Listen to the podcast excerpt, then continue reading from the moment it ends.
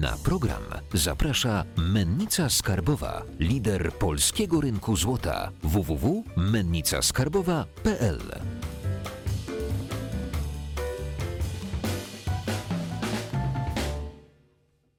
Jacek Jakubiuk, witam Was na kanale Finansowy Preppers. Dzisiaj mamy takiego nietypowego gościa. To jest Joker z finansowaedukacja.pl. Dzień dobry, witam serdecznie Państwa i witam Pana. Mm, Joker nie chce ujawniać swojej tożsamości, y, przynajmniej na razie. Nie udało mi się go namówić na wywiad w studio, więc y, występuje w masce. Nagrałeś bardzo dużo takich filmików, w których y, mówiłeś, dlaczego trader, Cezary Graf i jakby wszyscy po kolei się mylą, dlaczego mm, ich teorie są nietrafione. I chciałem teraz nawiązać do tego, jak ty widzisz rynek finansowy, jak ty widzisz rynek akcji, y, obecny dodruk. Może byśmy zaczęli od dodruku inflacji y, i stóp procentowych, od tych trzech, trzech składników, które, które są teraz. Y, Jak, jak ty widzisz tą sytuację i co się będzie, co się będzie z tymi czynnikami działo? No, zaczynając do druku, e, dodruk nie jest do końca prawdziwie rozumiany w rzeczywistości, jak on wygląda. Wiele osób, w szczególności zwolenników no, tak zwanych monetarystów, uważa, że dodruk pieniędzy polega na tym, że są odpalone jakieś prasy drukarskie i one e, wszystkie trafiają na rynek. No, prawda jest taka, że obecny system finansowy jest trochę bardziej złożony i on się składa z tak zwanych agregatów pieniężnych M0, M1, M2, M3, M4 i większość tych agregatów tak naprawdę Na przykład M4 zawiera m.in. obligacje krótkoterminowe, które nigdy nie trafią na rynek. Fed po prostu tworząc tego typu instrumenty finansowe dostarcza płynność, w szczególności do banków, e, dlatego, bo ja uważam, że to jest przesadzona zawsze reakcja, natomiast to głównie polega, to, polega na tym, żeby zmniejszyć BESę. Po prostu zauważono pewną zależność, że banki w głównej mierze są odpowiedzialne za spadki, te naj, najmocniejsze w późnej fazie hossy, na giełdzie, natomiast tak naprawdę te, te takie pieniądze, które my używamy w codziennej gospodarce, które są e, odpowiedzialne za inflację, ich stworzył dużo, dużo mniej. Tak naprawdę, byśmy się dokładnie w tym to policzyli, to by się okazało, że tych pieniędzy jest mniej niż 10% zostało tak naprawdę wykreowanych, więc e, takie mówienie powszechne, że, e, że drukuje pieniądze, no nie, tworzy instrumenty finansowe dla konkretnych banków, żeby dostarczyć płynność w okresie BESY, kiedy ta płynność E, znika, więc to jest, to jest największy błąd i największa, dużo też osób wykonuje takie szaleństwo w postaci, że stara się wyliczyć wartość aktyw e, w stosunku do jakby wartości wykreowanych tych e, tak zwanych pieniędzy. Problem polega na tym, że one nigdy nie trafią na rynek. Tak jak powiedziałem, one są, one nie mają charakteru inflacyjnego, więc no to jest największy mit, który jest powtarzany. Ja uważam, że on nigdy nie zniknie, no bo jest to dużo cięższe do wytłumaczenia. Poza tym osoby, które no zwracają uwagę na to, że mimo wszystko ten system nie jest taki prosty, no są podejrzewane o to, że współpracują z Fedem. Ja nie uważam, że obecny system finansowy jest idealny, natomiast y, on nie ma, on ma charakter inflacyjny, ale nie ma charakteru hiperinflacyjnego, tym bardziej, że na przykład Stany Zjednoczone y, posiadają znacznie więcej dolarów poza swoim, poza Stanami jest znacznie więcej dolarów i wywołanie hiperinflacji w nawet skrajnie wysokiej inflacji przy walucie rezerwowej jest skrajnie nieprawdopodobne. Więc to jest, to jest pierwszy element, z którym się nie zgadzam, a powszechnie się mówi, w szczególności e, ci panowie o tym mówią, o których tutaj e, wspomniałeś, że, no, że jakby jest dodruk. No jest w pewnym sensie, jest, powstaje trochę tych pieniędzy, ale po pierwsze, te, te nawet pieniądze, które powstały, które my używamy w codziennym życiu, one w ogromnej części chyba około 40% tego typu pieniędzy poszło na spłatę długów, a spłata długów nie ma charakteru inflacyjnego. Mhm. Więc... A jeżeli chodzi o inflację, o te wskaźniki, które są teraz podawane, no, mówi się, że mamy największą inflację od 10-11 lat. Y, I czy to, to nie są jakieś sygnały, w których powinniśmy się jakby wystrzegać, jakaś hiperinflacja, stagflacja, czy jakieś tego typu scenariusze się będą realizować? Nie, dlatego, bo tutaj działa tak zwany efekt bazy, czyli my porównujemy wartości rok do roku, do roku poprzedniego, kiedy mieliśmy praktycznie deflację albo skrajnie niską inflację, inflację która była e, jakby no, powodem blokad, więc dobre dane będą dopiero pewnie pod koniec tego roku albo nawet w następnym roku, jeżeli będziemy porównywali okresy rok do roku.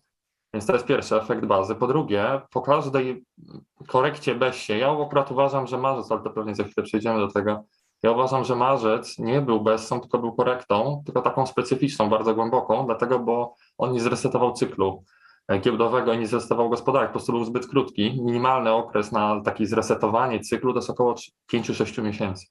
Natomiast e, Jeżeli sobie zobaczymy, jak wygląda reflacja, czyli powrót tych gospodarek, a to był specyficzny rodzaj kryzysu, no to ona zawsze jest bardzo nagła, tym bardziej, że mamy tutaj problem z, z łańcuchami dostaw. I te łańcuchy dostaw, one w głównej mierze odpowiadają za wzrost cen konkretnych produktów, a dodatkowo właśnie jest strasznie, ten jest niesamowity strach wywołany przez popularyzatorów e, różnych teorii, niektóre są prawdziwe bardziej, niektóre mniej, nie mówię, że nie, natomiast ludzie się obawiają hiperinflacji, po prostu wszystkie pieniądze, które jakiekolwiek mają, pakują dosłownie wszystko, od dzieł sztuki po zegarki, komiksy, samochody, więc ludzie trochę zwariowali na tym punkcie i to dodatkowo podsyciło ceny, ale tak naprawdę gdybyśmy wyrzucili niektóre elementy, które są nazwijmy to cykliczne, które właśnie wynikają z tego reflacyjnego odbicia, to by się okazało, że ten wzrost inflacji nie był taki znaczący. Co prawda, no to jest manipulacja danymi, no bo je też trzeba uwzględniać w tej inflacji, no bo ludzie budują domy i tak dalej.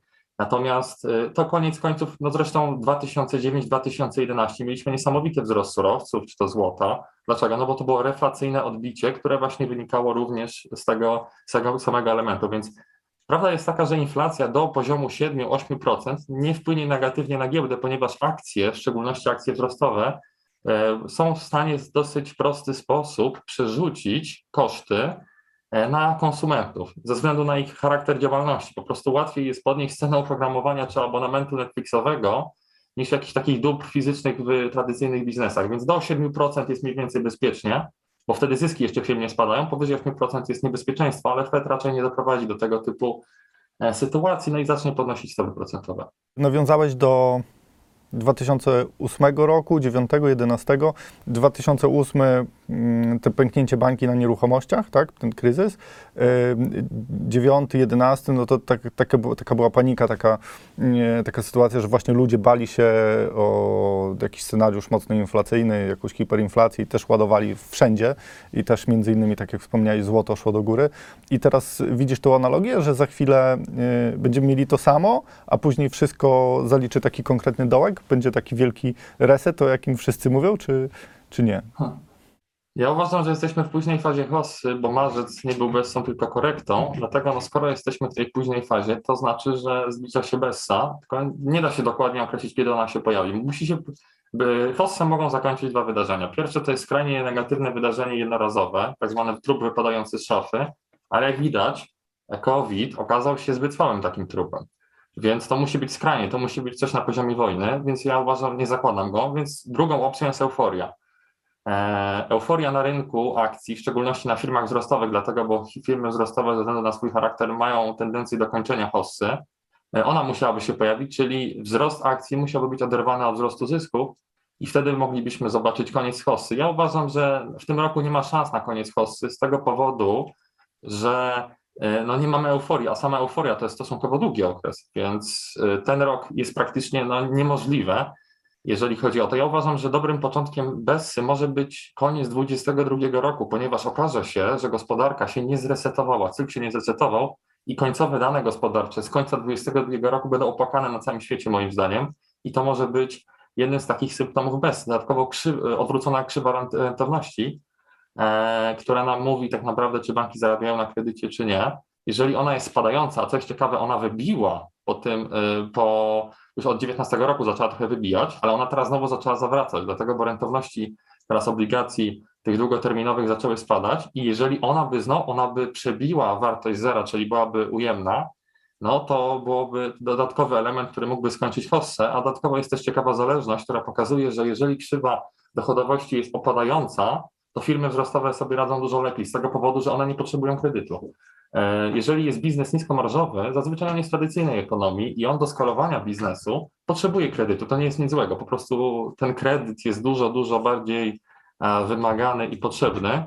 Natomiast w przypadku firm wzrostowych, gdy mamy wysokomarżowy biznes, nie potrzebujemy kredytu, tym bardziej, że one mają dużą ilość gotówki, są bardziej płynne i one sobie po prostu lepiej radzą w takim okresie. Więc to jest kolejny element, który pokazuje, że teraz firmy wzrostowe, które nie są jakieś skrajnie tanie, Największe firmy wzrostowe będą firmami, które będą kończyły hossę, a surowce, tego typu materiały, one bardzo tracą w okresie Bessy, dlatego, bo tam najbardziej znika płynność, tam jest największy strach, potem najszybciej odbijają na początku nowej hossy e, surowce i tego typu materiały, ale one również najbardziej tracą w okresie Bessy, więc w ciągu dwóch, trzech lat może czterech, ale to ciężko powiedzieć, e, te, te, tego typu instrumenty finansowe stracą, więc ja uważam, że w tym roku jeszcze mają no, potencjał odbić, ale w takiej dłuższej perspektywie mogą raczej, raczej na pewno spadną.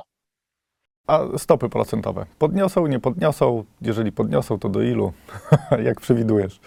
W jakim okresie? No tak. Jest, ja mam taką opinię niepopularną, ale ja uważam, że stopy procentowe nie mają tak dużego znaczenia, jak wszyscy myślą. Historia to dobrze pokazuje. Między 98 rokiem a 2000 stopy procentowe w Stanach Zjednoczonych wzrosły z 4,5 na 7. E, A mieliśmy najlepszą hossę w historii na akcjach wzrostowych, bańkę dotkomową. Kolejny przykład. Od 2000 Mhm. A roku jeszcze, do- jeszcze, jeszcze, jeszcze wtrącę jedną rzecz, bo y, we wcześniejszym wywiadzie z Albertem Rokickim rozmawialiśmy o tym, że stopy procentowe w Stanach nie wpływają na kredyty hipoteczne, bo tam zupełnie inaczej wyglądają te hipoteki. A na przykład dla nas w Polsce y, jakby to może być takim, podniesienie stóp procentowych może być takim, taką pineską do przebicia bańki, y, bo jakby wszystkim wzrosną raty kredytowe i jakby to popchnie za sobą lawinę i te, te nieruchomości będą taniec, bo, bo nie wszystkich już będzie stać. I czy jakby, bo tutaj trochę ze, ze Stanami jest, jest inaczej, nie z tymi nieruchomościami, bo tam jest hipoteka, jeżeli tam nie masz kredytu hipotecznego, tylko masz hipotekę, prawda? Jak, jak stracisz, jak nie możesz, jak nie spłacasz, to ci zabierają nieruchomość, a nie windykują z ciebie. I czy w, w Polsce będziemy czuć to samo przy wzroście stóp procentowych, czy nie? Znaczy Polska na pewno bardziej e, ucierpi na tym rynek, w szczególności właśnie nieruchomości. Tutaj rzeczywiście to może mieć znaczenie. Mm, e, e, Tym bardziej, że jesteśmy w późnej fazie hossy, a Bessa w Stanach, ona sprowadzi do parteru, że tak powiem kolokwialnie, cen nieruchomości w Polsce, dlatego, bo one już są relatywnie drogie. Czyli no nie wszystkie, to należy pamiętać o jednej rzeczy, że średnio rynek jest drogi. To nie znaczy, że się nie pojawiają okazje. Zawsze się na każdym rynku pojawiają okazje, nawet najdroższym, więc po prostu każdy inwestor powinien wyliczyć sobie tą rzeczywistą rentowność, czyli łączną rentowność po odjęciu kosztów wynikających z na przykład remontów czy z jakichś innych czynników dodatkowych. Jeżeli ona przekracza 5-6%, to można się zastanowić, to nie jest najgorsza inwestycja. Natomiast w wielu regionach ta rentowność spadła poniżej 2%. I to już, jest, to już są symptomy bańki. Niektórzy nawet kupują nieruchomość, nie wynajmują ją, bo się obawiają jakichś dziwnych wakatorów i po prostu kupują tylko dla kupowania. A podobny symptom mieliśmy w 2007 roku. Więc tylko należy pamiętać, że nieruchomości spadają dużo, dużo wolniej, bo tak naprawdę e, no, nieruchomości mogą spadać 3, 4, 5 lat nawet. E, Dołek na nieruchomościach mieliśmy około 2011-2012 rok, więc te nieruchomości one pewnie będą spadać prędzej czy później e, w ujęciu realnym, nie wiem jak będzie w ujęciu nominalnym w Polsce, w ujęciu realnym raczej na pewno będą spadać, ale to też nie będzie raczej jakiś super kryzys, dlatego bo Tutaj jednak są, to zależy od regionu. No, w dużych miastach, przez to, że te, te małe miasteczka, one się wyludniają, tam są starsi ludzie, tam jednak będzie przypływ tych młodych ludzi, więc one jakoś sobie dadzą radę, ale no gorsze, jakieś mniejsze miejscowości, kilkadziesiąt tysięcy mogą mieć duży, duży problem. Więc tutaj no, z rynkiem polskim trzeba być bardzo, bardzo ostrożnym, bo podniesienie stóp wpłynęłoby, dlatego, bo dużo osób w ogóle nie wylicza sobie tej rzeczywistej, tej, tego tak zwanego marginesu bezpieczeństwa, czyli E, Czy coś się stanie, jeżeli podniosą stopy o 1%, o, o 2%? E, Ja to akurat mówiłem o rynkiem amerykańskim w kontekście giełdy, że podniesienie stóp, bo powszechnie się uważa, że podniesienie stóp zwali rynek akcji. Historia tego nie potwierdza. E, Statystycznie przy podnoszeniu stóp było mniej sytuacji kryzysowych niż, niż przy, przy ich obniżaniu. W 2000 roku, od 2000 roku po pęknięciu bańki stopy procentowe spadały z tych poziomu 6-7 do, do zera prawie, e, do okresu 2000 chyba 4 czy 5 roku, a akcje były, e, no, załamały się. Więc obniżanie stóp nie ma tak dużego znaczenia, jak wszyscy myślą, tak samo podnoszenie, chyba że to jest skrajne i nagłe. Dlatego, bo rynek wycenia wszystkie powszechnie znane informacje i on ma skłonność do przygotowywania się w pewnym sensie na podniesienie czy obniż- na obniżkę stóp. Najgorsze są takie nagłe wydarzenia, które są niespodziewane. Rynek nie lubi najbardziej niespodziewanych informacji, i tego typu e, rzeczy. Więc e, w Polsce jest to ryzyko podniesienia stóp, ale w Stanach e, nie, to nie wpłynie w sposób znaczący, tym bardziej, że cykle są dużo silniejsze od Fedu, wbrew pozorom. Fed może trochę opóźniać, ale koniec końców rynek w dłuższej perspektywie czasu poszukuje najbardziej efektywnej ceny i dużo osób mówi, że no podniesienie, niskie stopy procentowe spowodowały wzrost cen nieruchomości. Jest to po części prawda, no bo ułatwił dostęp do kredytu Natomiast z drugiej strony rynek jest nie, zawsze jest bardzo inteligentny pod tym względem i osoby, które w sztuczny sposób zwiększyły, podbiły te ceny na tym rynku, one często nie mają żadnej zdolności kredytowej i one e, po prostu będą te nieruchomości wyprzedawać za, za dużo niższe pieniądze, więc koniec końców ta cena właściwa wróci, wróci do ceny równowagi. Więc bank centralny może tym rynkiem trochę chwiać, ale koniec końców cena właściwa spotka się, e, spotka się z, tą, e, z tą rzeczywistością rynkową. Czyli jakbyśmy podsumowali ten, rynek akcyjny, jeszcze które według Ciebie sektory e, tego rynku są teraz atrakcyjne, a które mogą się okazać bardzo, bardzo złym wyborem w takim dłuższym terminie? E, Czy tak, w późnej fazie hossy, jeżeli ktoś jest inwestorem cyklicznym, czyli stara się uniknąć mocnych strat, jak ma najbardziej maksymalizować zyski, no to w tej późnej fazie hossy, czyli w, w okresie najbliższych paru lat, no to akcje, które wyka- wykazują tendencję wzrostową, zazwyczaj to są firmy technologiczne, ale nie najdroższe. E, Broń Boże Tesla, dlatego, bo Tesla wykazuje też charakter cykliczny ze względu na swój charakter samochodów elektrycznych, które bardzo tracą w okresie BES-a, poza tym jest droga. Więc firmy technologiczne typu e, Apple, Amazon, wbrew pozorom Netflix, e, Facebook, e, mamy tutaj do, dodatkowo mamy firmy medyczne, które wykazują, to muszą być największe firmy płynne, żeby można było łatwo uciec z inwestycji podczas jakiejś bessy.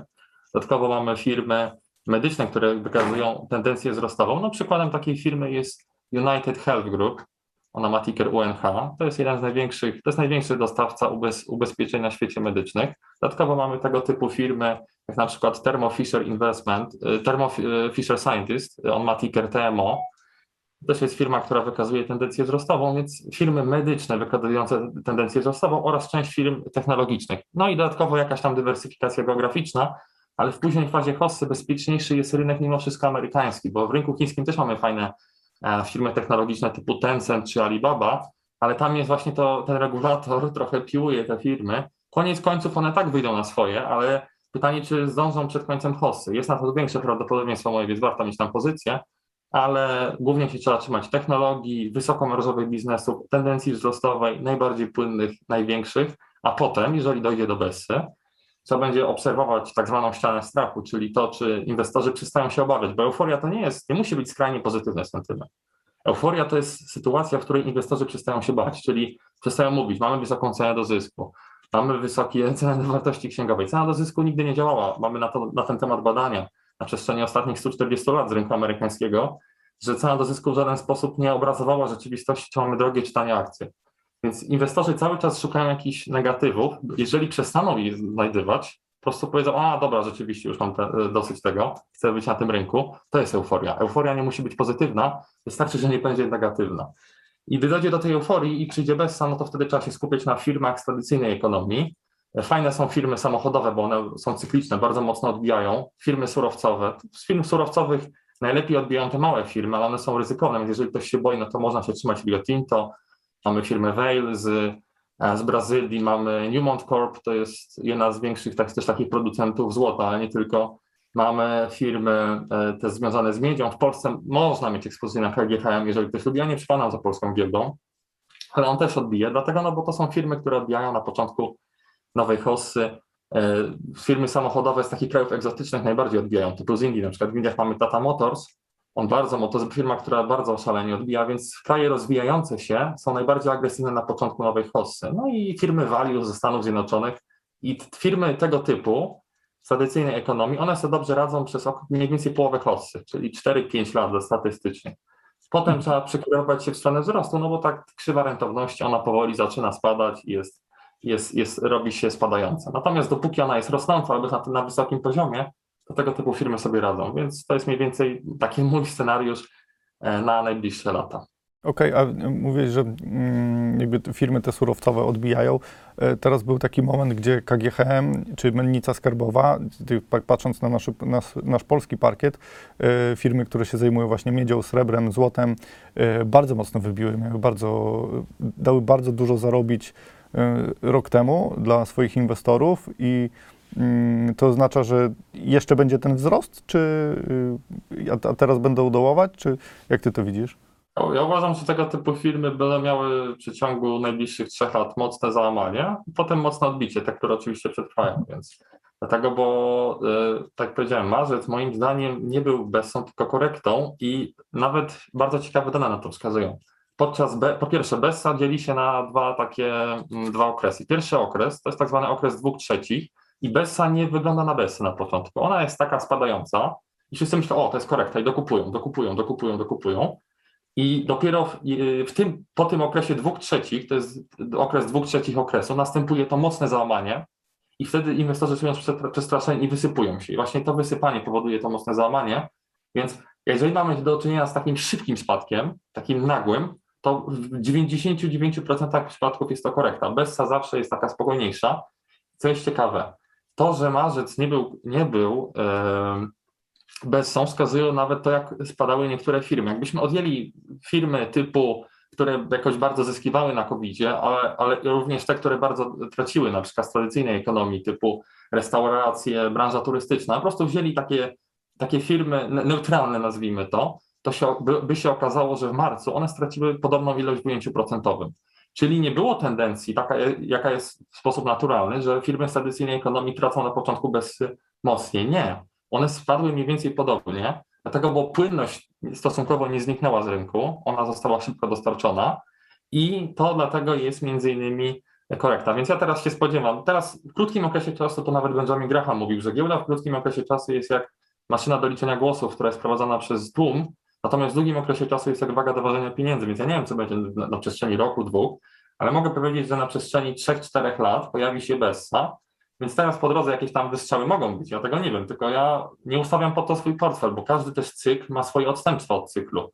Najdłuższe odstępstwo od cyklu trwało aż 14 miesięcy, więc może być tak, że ja teraz powiem, że firmy wzrostowe sobie będą świetnie radzić w późnej fazie hossy, a się okaże, że one przez najbliższe 14 miesięcy będą sobie radzić gorzej od tradycyjnych firm, więc o tym należy pamiętać, ale koniec końców one skończą hossę, pojawi się Bessa i Wtedy nie warto być w małych firmach typu value, ponieważ znikająca płynność powoduje, że my możemy mieć akcje za 10 zł, dajmy na to, wchodzimy sobie, o spadły do 8 zł, ale my nie możemy sprzedać ich za 8 zł, tylko na przykład za 6, dlatego bo nie ma płynności, nie ma osób chętnych do sprzedaży, tym bardziej, że mamy większy pakiet akcji, tym bardziej na giełdach typu Polska, krajach, w krajach rozwijających się.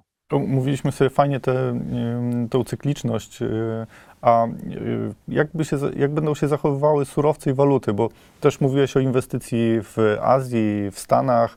My jakby zarabiając w złotówce, pracując w złotówce, musimy y, też liczyć się z ryzykiem walutowym, prawda? I inwestujemy w, spół, w spółkę w Stanach, co będzie z dolarem? Inwestujemy w spółkę w Chinach, co będzie z chińską walutą? Jest pewien cykl taki fajnie zauważalny. Nie ma czegoś takiego jak 16-letnie cykle na dolarze. Dla, według moim zdaniem to jest bzdura. Tak samo to nie jest prawda, że słaby dolar powoduje spadek akcji amerykańskich. Historia tego nie potwierdza. Były okresy, kiedy słaby dolar y, powodował wzrost akcji, były okresy, kiedy mocny dolar powodował też wzrost akcji i na odwrót, też spadki. Więc mocny, słaby dolar nie ma żadnego wpływu na rynek akcji, to jest po prostu rzut monetą. Natomiast jest taka cykliczność, która, e, cykliczność polityczna, która polega na tym, że jeżeli jedna partia kontroluje dosłownie wszystko, ale w pełni, teraz w pełni nie kontroluje, zaraz powiem dlaczego, dolar jest, zachowuje się słabiej. To wynika z tego, że po prostu inwestorzy lubią sytuację, w której rząd czy władza nie może zrobić wszystkiego. Lubią taki efekt impasu, takiego zablokowania. I dlaczego uważam, że teraz wbrew pozorom demokraci nie mają pełni władzy? Dlatego, bo jest coś takiego jak południowi demokraci, takie osoby, które nie są do końca socjalistami i oni otwarcie mówią, że sprzeciwiają się wielu programom Bidena.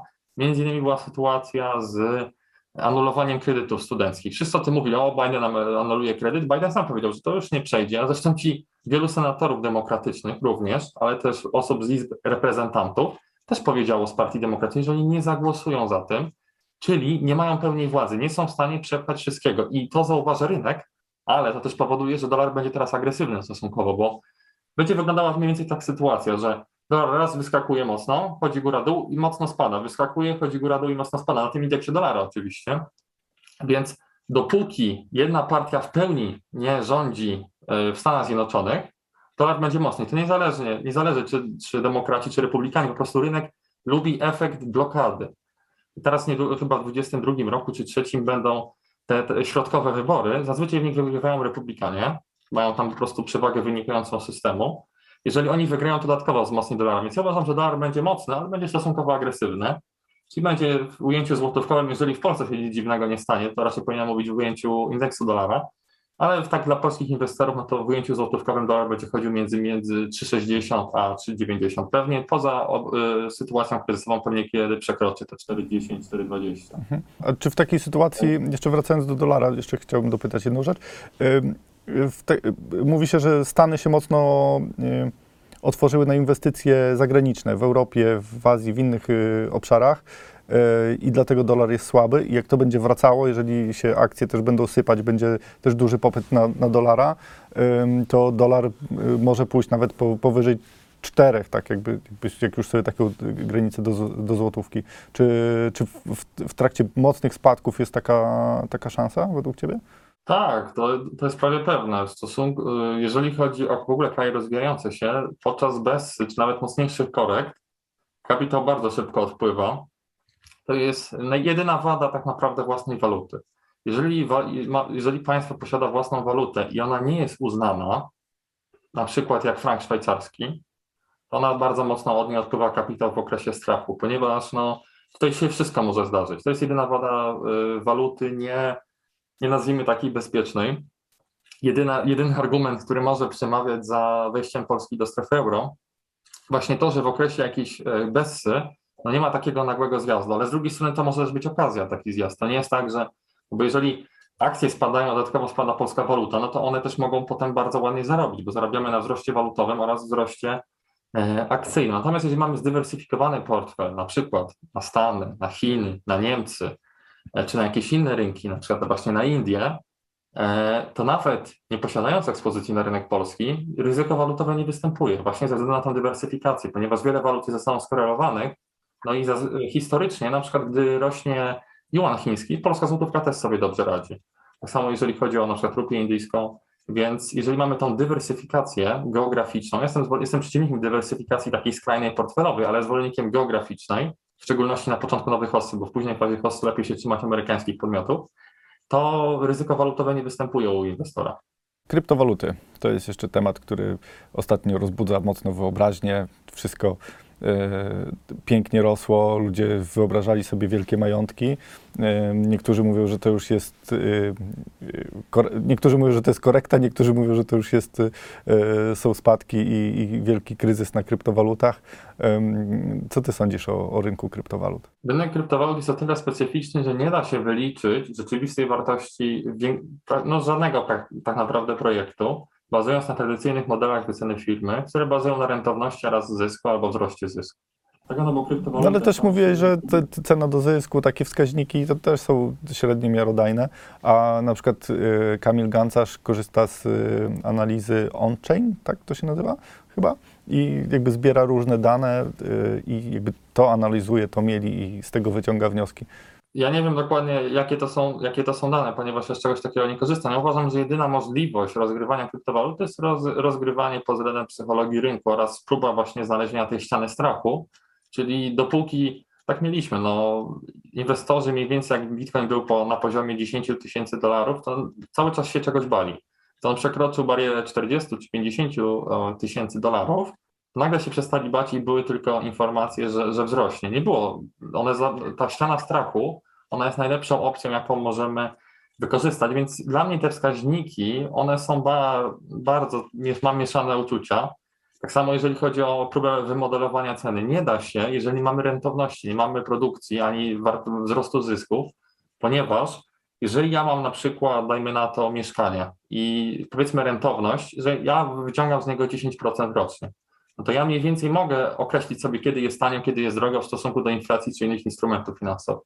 Natomiast w przypadku Bitcoina, no tej rentowności nie mam, więc ja nie wiem, ile on powinien kosztować. Więc to jest raczej gra sentymentalna. Ja jakąś tam małą ekspozycję miałem, ale ja nie jestem ekspertem od kryptowalut, od razu mówię. O tym też często mówi Buffett, żeby po prostu, żeby nie podejmować e, tutaj e, odpowiedzi na każdy temat, no bo nie ma możliwości, żebyśmy się znali na każdym temacie. Się nie zna na kryptowalutach i raczej rozgrywanie sentymentalne niż, niż takie jakieś fundamentalne. Dopisuje się fundamentu, moim zdaniem, to jest raczej magia niż rzeczywistość. Dodatkowo z kryptowalutami są problemy wynikające z regulacji. Regulatorzy są, le- niektórzy są lepsi, niektórzy są gorsi. Więc no tutaj no to jest du- bardzo duże ryzyko. Co prawda potencjał wzrostu jest duży, ale też jest taka narracja, która moim zdaniem jest błędna. Mówi się o cyklach dolarowych, o cyklach na Bitcoinie czteroletnich. Natomiast to jest zbyt krótki okres, żeby powiedzieć, że mamy cykl. Cykle giełdowe, one są zauważalne już od, od, od, od wielu, wielu, wielu lat, od ponad 100 lat, więc tam możemy wyciągnąć jakieś wnioski. A tak naprawdę rynek kryptowalut nigdy nie przeżył, nie przetrwał zwykłej ry- ry- rynkowej bessy, no bo kryptowaluty powstały w 2000, po e, 2008 roku, czyli po, po kryzysie i one nigdy nie przetrwały rzeczywistej bessy, bo tak powiedziałem, moim zdaniem marzec nie był bessą. Więc to jest kolejne ryzyko. Skoro jesteśmy w późnej fazie fosy, to my nie wiemy, jak kryptowaluty zachowają się podczas rzeczywistej bessy, która powinna trwać od 5 do 18 miesięcy. Bo rzadko kiedy bessy trwają dłużej niż 18 miesięcy, jest nawet taka zasada 18 miesięcy. Więc pytanie, czy wtedy spadki na kryptowalutach nie będą na tyle mocne, że ten rynek się dość mocno pogrąży? Bo jest to możliwe, bo inwestorzy nie są przyzwyczajeni do tak długich spadków. Wszyscy myślą, o tam korekta, miesiąc jak w marcu. Ludzie nie pamiętają prawdziwego kryzysu, prawdziwej bessy. I pytanie, czy jak ten okres się nie przedłuży nawet do 18 miesięcy, czyli w ogóle nie zdezygnują z rynku kryptowalut. Jest to możliwe. Więc to jest ogromne ryzyko, y, tym bardziej w późnej fazie hossy. W krótkim okresie czasu one mogą sobie tam wybić, wzrosnąć, ale to raczej powinniśmy traktować jako element spekulacji niż inwestycji. Inwestować w tego typu aktywa można po jakiejś beście skrajnej, czy y, gdy ta ściana strachu jest skrajna, czyli wszyscy się wszystkiego boją. Okej, a co myślisz o złocie, srebrze, o tych dwóch no, królewskich metalach, które y, ostatnio bardzo, bardzo są modne? E, Ja nie jestem jakimś wielkim zwolennikiem albo przeciwnikiem metali szlachetnych, raczej jestem raczej po stronie takiej delikatnie przeciwnej niż, niż jakimś wielkim zwolennikiem, dlatego no bo to kiedyś Buffett zauważył, że, no, że, że możemy skupić całe złoto z całego świata, zrobić, wytopić sobie taki e, złoty sześcian, nie możemy go sobie polerować, możemy z nim, możemy go głaskać, ale on nie, tworzy żadnej on nie wytworzy żadnej wartości. Złoto pozostanie złotem, co też ma swoje zalety, więc jakąś tam pozy- ekspozycję na złoto mam, ale akurat to wynika z tego, że coś tam odziedziczyłem i po prostu nie chcę tego sprzedawać ze względów sentymentalnych niż raczej inwestycyjnych. Złoto ma sens w okresach właśnie e, e, w ta- takiej paniki, jaka była w marcu, więc e, bo papierowe złoto rzeczywiście spada, ale takie fizyczne złoto no, bardzo rośnie. Tam e, słyszałem pogłoski, że uncja złota to rozkłada nawet, że były oferty sprzedaży za 11 tysięcy złotych w marcu, więc e, w takich sytuacjach nagłych ma to sens, ale w okresie długiej bessy rzeczywistej złoto też spada, dlatego, bo złoto nie lubi bardzo długo mocnego dolara. Jeżeli mamy długą bessę, takie długie, dłu- długie przetasowanie, to inwestorzy nie wytrzymują, więc jeżeli ktoś na przykład gra pod taki nagły spadek jak w marcu, to złoto jest dobre. Długoterminowo złoto też ma jakiś sens, e, pod warunkiem, że jest kupione za uczciwą cenę. I tutaj również jest problem z e, oszacowaniem jakiejś wartości, lecz są firmy surowcowe, tylko one też są stosunkowo niebezpieczne firmy zajmujące się wydobyciem metali, no bo tam e, ta cena jest skorelowana z ceną złota, no ale złoto w obec- systemie obecnym finansowym, który ma charakter inflacyjny, nie jest skrajnie inflacyjny, ale wbrew pozorom wysokiej inflacji złoto się dobrze, tylko hiperinflacji się dobrze zachowuje. Wysokiej inflacji nie, dlatego, bo to prowadzi do masowego zwiększania stóp procentowych i spadek cen złota. Lata 80. są dobrym przykładem, kiedy mieliśmy no, niesamowity wzrost stóp procentowych i złoto po się no, załamało. Złoto jest fajne na początku, zazwyczaj na początku hossy, tak jak firmy surowcowe czy samochodowe, o których wspominałem, ono sobie całkiem wtedy dobrze radzi, mocno wybija. No i jest fajne jako zabezpieczenie jakieś na, na jakąś taką, na jakiś wypadek, czyli, e, czyli no właśnie taki marzec. Też zakłada, że będą następne pandemie, niektórzy o tym mówią, więc to, to ma jakiś sens, takie, takie zabezpieczenie. Jeżeli chodzi o srebro, no to jest skrajnie, skrajnie ciekawy temat, ale on jest też skrajnie ryzykowny. Mam taki problem. Dużo osób mówi, że cena srebra jest manipulowana. I to już jest powszechna informacja wszędzie, w Stanach, w Polsce, w Stanach mamy, mówi o tym Kiyosaki, Mike Maloney, jest, jest, jest wielu takich różnych mistrzów, tylko jest jeden problem. Rynek wycenia wszystkie powszechnie znane informacje. Gdyby srebro było rzeczywiście skrajnie tanie, to przecież JP Morgan nie jest jedyną instytucją finansową na świecie i są dużo większe fundusze, które by zbiły wszystkie shorty JP Morgan. Dużo osób mówi o tym, że JP Morgan skupuje srebro e, i shortuje jednocześnie tylko dlatego, że on wierzy w jakąś niesamowitą przyszłość srebra. Nie. Chodzi o to, że rynek srebra jest skrajnie niepłynny, bo on jest jest specyficzny rynek. Jeżeli my shortujemy coś, to musimy mieć zabezpieczenie w postaci fizycznej, jeżeli to jest skrajnie niepłynne. Więc ekspozycja JP Morgan, ona mi się wydaje, że ona nie, wy, nie, wy, nie, wynika z tego, że oni manipulują. Każdy manipuluje w jakiś sposób cenami, to jest naturalne, używając konkretnych instrumentów finansowych. Natomiast raczej to wynika z, ze względu na zabezpieczenie się w przypadku jakiegoś no, wyrzucania shortów. I dość dużo osób uważa, że da się zbić shorty, kupując fizyczny metal. Nie da się. E, żeby zbić shorty, wszyscy, musi, wszyscy inwestorzy musieliby opanować kontrakty terminowe. Jeżeli, byś, jeżeli wtedy Comex by pewnie jakiś podjął działania w tym kierunku i by tam ograniczał to albo zwiększał, e, zwiększał te e, limity, natomiast tylko i wyłącznie masowa, masowa akcja kontraktów terminowych mogłaby zbić shorty JP Morgan. Więc jeżeli ktoś mówi, ja kupuję srebro, bo chcę zbić shorty, nie uda to się. Bo to ograniczy ilość srebra fizycznego na rynku. To może zwiększyć cenę, ale nie zbije shortów. Shorty to jest specyficzne instrumenty, kontrakty terminowe to są specyficzne instrumenty finansowe. Natomiast no, srebro jest no, głównie tutaj, kiedyś było skorelowane z ceną ropy, no, ma jakąś tam nadal korelację. Ja uważam, że ropa będzie spadała właśnie przez okres spowolnienia gospodarczego, więc srebro też powinno, chyba że przemysł związany z fotowoltaiką rzeczywiście będzie tak zainwestowany, ale tutaj mam mieszane uczucia. Z jednej strony dużo się o tym mówi, a z drugiej strony jest też dużo negatywnych informacji w regionach, gdzie zostały zastosowane te wiatraki i po prostu ta energia jest fajna, dopóki jest fajnie, świeci słońce, wszyscy są zadowoleni, ale jak przychodzi jakiś, jakiś wypadek, to nie ma jakby tej stałości w zachowaniu tego prądu. No, przykładem jest południowy Teksas, gdzie tam były hrabstwa, które były nakierowane na, na, na tego typu energetykę, więc tutaj są dwie opcje. Tak samo jak z samochodami elektrycznymi, albo to zostanie w jakiś sposób rozwiązane, logiczne, na przykład nie wiem, wysyłanie paneli słonecznych w, w, w kosmos, w stronę Słońca, jakoś ustawianie tego jest to możliwe, ale moim zdaniem na razie to jest bajka.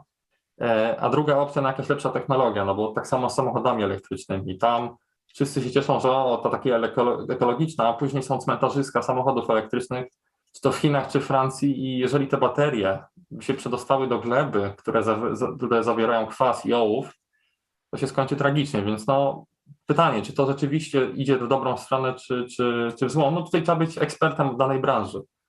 Ja nie jestem ekspertem od branży fotowoltaicznej, więc mam, mam takie mieszane uczucia, więc jakieś, tak, cena srebra mniej więcej, koszt wydobycia teraz, żeby to, to było opłacalne, to jest chyba z 15-17 dolarów. Jeżeli srebro by spadło do tych wartości albo poniżej w okresie BESY, to jakąś ekspozycję warto zająć, w szczególności w postaci firm. Srebro jest wydobywane przy okazji w większości przypadków, bo jest to efekt uboczny. Na przykład KGHM jest czołowym producentem srebra, a chociaż wydobywa miedź, to jest ich efekt uboczny. I oni w zasadzie, ile by tego nie wydobyli, to, to jest dla nich obniżenie kosztów wydobycia miedzi, a nie jakby bazowy biznes.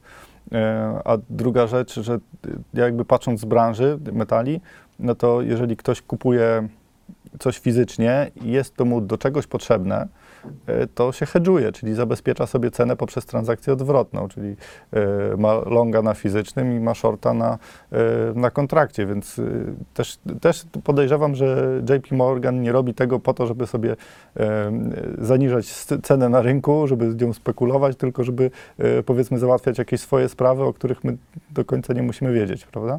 Też tak mi się wydaje, tym bardziej, że JP Morgan nie jest tak dużym graczem na rynku, jak niektórym się wydaje, bo jeżeli byśmy zobaczyli największe fundusze inwestycyjne na świecie, to się okazuje, że JP Morgan to on jest dużym bankiem, ale przy, przy niektórych funduszach on jest raczej mały. I gdyby jakiś fundusz, oni między sobą rywalizują, gdyby jakiś fundusz zobaczył, że jest, za przeproszeniem, pojawił się jakiś idiota, to on by go od razu wyczyścił. No tutaj przykładem GameStop jest dobrym przykładem, tam też brały udział między sobą różne fundusze, a nie tam żadna ulica, jeżeli oni widzą, czują krew, to oni to wykorzystają, więc JP Morgan raczej tam jakiegoś spisku nie, nie, nie kreuje. Jakbyśmy jeszcze tak podsumowali y, strategie inwestycyjne, jakie, jakie Twoim zdaniem byłyby teraz y, dobre? Tak, no to y, ja nawet napisałem taką pracę, jeżeli ktoś jest zainteresowany, to może się zapoznać. Ona jest średnio skomplikowana, więc jeżeli ktoś y, nie jest przekonany albo w ogóle nie ma żadnych informacji, to może napisać do mnie na maila albo niedługo się pojawi na stronie takie książki podstawowe, którymi powinien się zainteresować, żeby chociaż podstawowe wskaźniki zrozumieć. Natomiast, tak powiedziałem, na początku hossy wszystkie y, strategie oparte o y, tradycyjną ekonomię, strategię value. Czyli mamy do dyspozycji na przykład strategia Benjamina Grahama, która jest opisana w inteligentnym inwestorze albo w mojej pracy w trochę łatwiejszy sposób. Mamy dodatkowo strategię na przykład Warrena Buffetta, która akurat sam z siebie nie opisał, ale są książki, które bazują na, na, na temat jego strategii. Ona też jest głównie oparta o, o value. Jeżeli i te strategie stosujemy na początku hossy nowej, dlatego bo one się najlepiej sprawdzają, wtedy gdy jest e, duża ilość gotówki e, w gospodarce, te firmy mogą się fajnie skalować. Natomiast gdy krzywa rentowności opada, wtedy powinniśmy stosować innego rodzaju strategie inwestycyjne. Na przykład strategia inwestycyjna w stylu Petera Lyncha. To jest strategia, która Peter Lynch jest twórcą wskaźnika cena do zysku, ale wzrost. Price to earning growth, wskaźnik PEG. On rzeczywiście ma fajny charakter, bo on nam nie mówi o okresie E, o stosunku ceny akcji do zysku z ostatnich 12 miesięcy, tylko mówi e, o okresie czasami wieloletnim. Są takie modyfikacje wskaźnika PEG, na przykład 5 lat.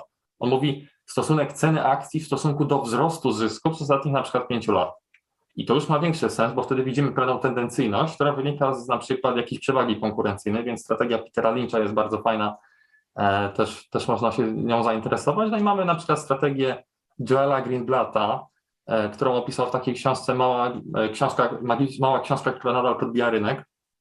Ona też ma taką tendencyjność tutaj wzrostu. No i jeszcze Ken Fisher, to jest taki inwestor też nastawiony na wzrost i na cykle, więc jeżeli ktoś jest zainteresowany, to może się tymi książkami zainteresować, a jeżeli nie jest przekonany, to może do mnie napisać na maila. Ja prędzej czy później odpiszę jakieś książki, mogę podesłać, też mam trochę e-booków, więc nawet za darmo mogę podesłać, żeby każdy był zadowolony. I takie na przemian stosowanie, raz strategia wzrostowa, raz strategia value, raz strategia wzrostowa spowoduje, że my ograniczymy straty wynikające z BESY, no bo jeżeli ktoś teraz kupi małe firmy value, to będzie, może się to skończyć tragicznie, więc ograniczamy straty i maksymalizujemy zyski, no i tak naprawdę rotacja portfelowa jest wymagana, czasami jakieś ustawianie wag, to zależy, czyli jeżeli coś nam za bardzo wystrzeli, to musimy trochę redukować pozycję, ale tak naprawdę raz na 5-6 lat dokonuje się znaczącej zmiany albo w trakcie to się robi e, portfela i my jesteśmy zadowoleni i śpimy spokojnie. Jest to naprawdę bardzo proste, więc e, to, do tego się powinniśmy stosować. Nie,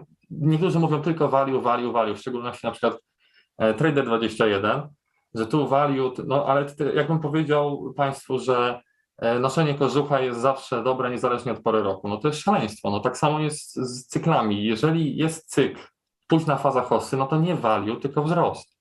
I to nie dlatego, że ja jakoś kocham firmy wzrostowe, nie, po prostu to wynika z tego, że mają wyższe marże, nie potrzebują kredytu, ilość kredytów w gospodarce e, jest mniejsza i one nie tracą płynności, są bardziej płynne, zazwyczaj są większe.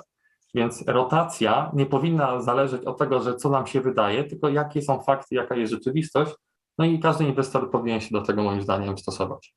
Dla naszych finansowych prepersów e, dajemy taką złotą myśl na koniec. E, proszę.